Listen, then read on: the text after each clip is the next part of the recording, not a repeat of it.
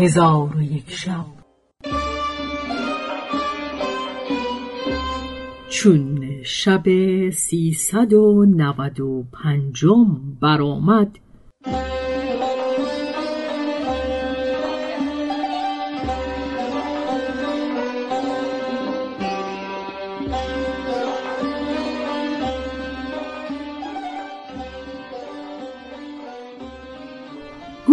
ای ملک جوانبخت مأمون در حدم گنبدها بسی بکوشید و مالی بسیار صرف کرد. یک اتاق کوچک بیش نتوانست ویران کند. گفته اند معمون در آن اتاق چندان که مال صرف کرده بود مال پدید آورد. نه زیادتر بود و نه کمتر. پس آن مال را برداشته از آن نیت بازگشت و آن گنبدها از عجایب روزگار بودند و در روی زمین مانند آنها در استحکام و بلندی یافت نمی‌شد و آنها را با سنگ های بزرگ بنا کرده بودند. سنگ ها را سوراخ کرده قذیب های آهنین به سوراخ آن سنگ گذاشته و سنگ دیگر را نیز سوراخ کرده از روی آن غذیب آهنین به فراز سنگ دیگر گذاشته بودند و آنگاه سرب گداخته بر آن ریخته بودند و بلندی هر بنا صد زراع از زراعهای آن وقت بوده است. و پیشینیان گفته اند که در آن گنبدی که خراب کردند سی خزینه بوده است پر از گوهرهای قیمتی و مالهای بسیار و صورتهای غریبه و آلات و اسلحه فاخره که آنها را با روغنی روغن مال کرده بودند که تا روز قیامت آن آلات زنگ نگیرند و در آن خزینه ها شیشه هایی هست که پیچیده می شوند و نمی شکنند و گونه گونه معجون ها در آنجا هست و و در گنبد ثانی خبرهای کاهنان در لوح ها نوشته از هر کاهنی به یک لوحی نوشته اند و در آن لوح صنعتهای عجیبه آن حکیم مرسوم است و در دیوارها صورتها هست مانند اسنام که با دستهای خیشتن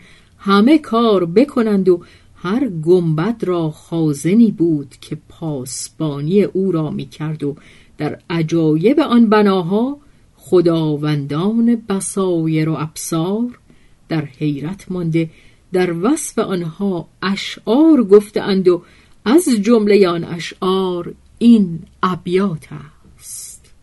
ز بس نقص کاری چو کاخ سلیمان. ز بس استواری چو سد سکندر بر افراز آن چنبر چرخ گردان سر پاسبان را بساید به چنبر. نه خورشید را سوی بالای او ره نه اندیشه را سوی پهنای او در.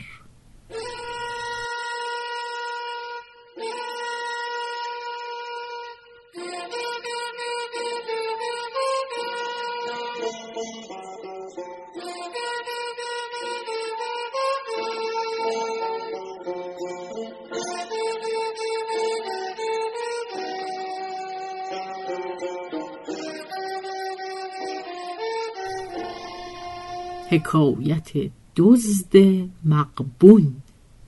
و از جمله حکایت ها این است که مردی دزد به سوی خدای تعالی بازگشت کرده دکانی بگشود و در آنجا به بیع و شراب بنشست و دیرگاهی بدن منوال بود. شبی از شبها دکان را بسته به سوی خانه خود بیامد. دزدی ایار به صورت خداوند دکان در آمد و کلیدها از آستین به در آورد و با اساس گفت که این شم از برای من روشن کن. اساس شم گرفته برفت او را روشن کند. چون قصه به دینجا رسید بامداد شد و شهرزاد لب از داستان فرو بست.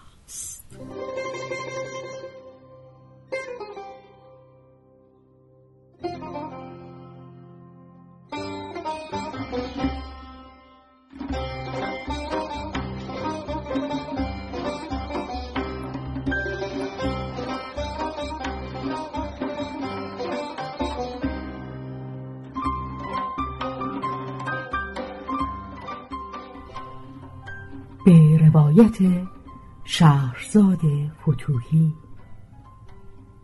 تنظیم از مجتبا میرسمیعی.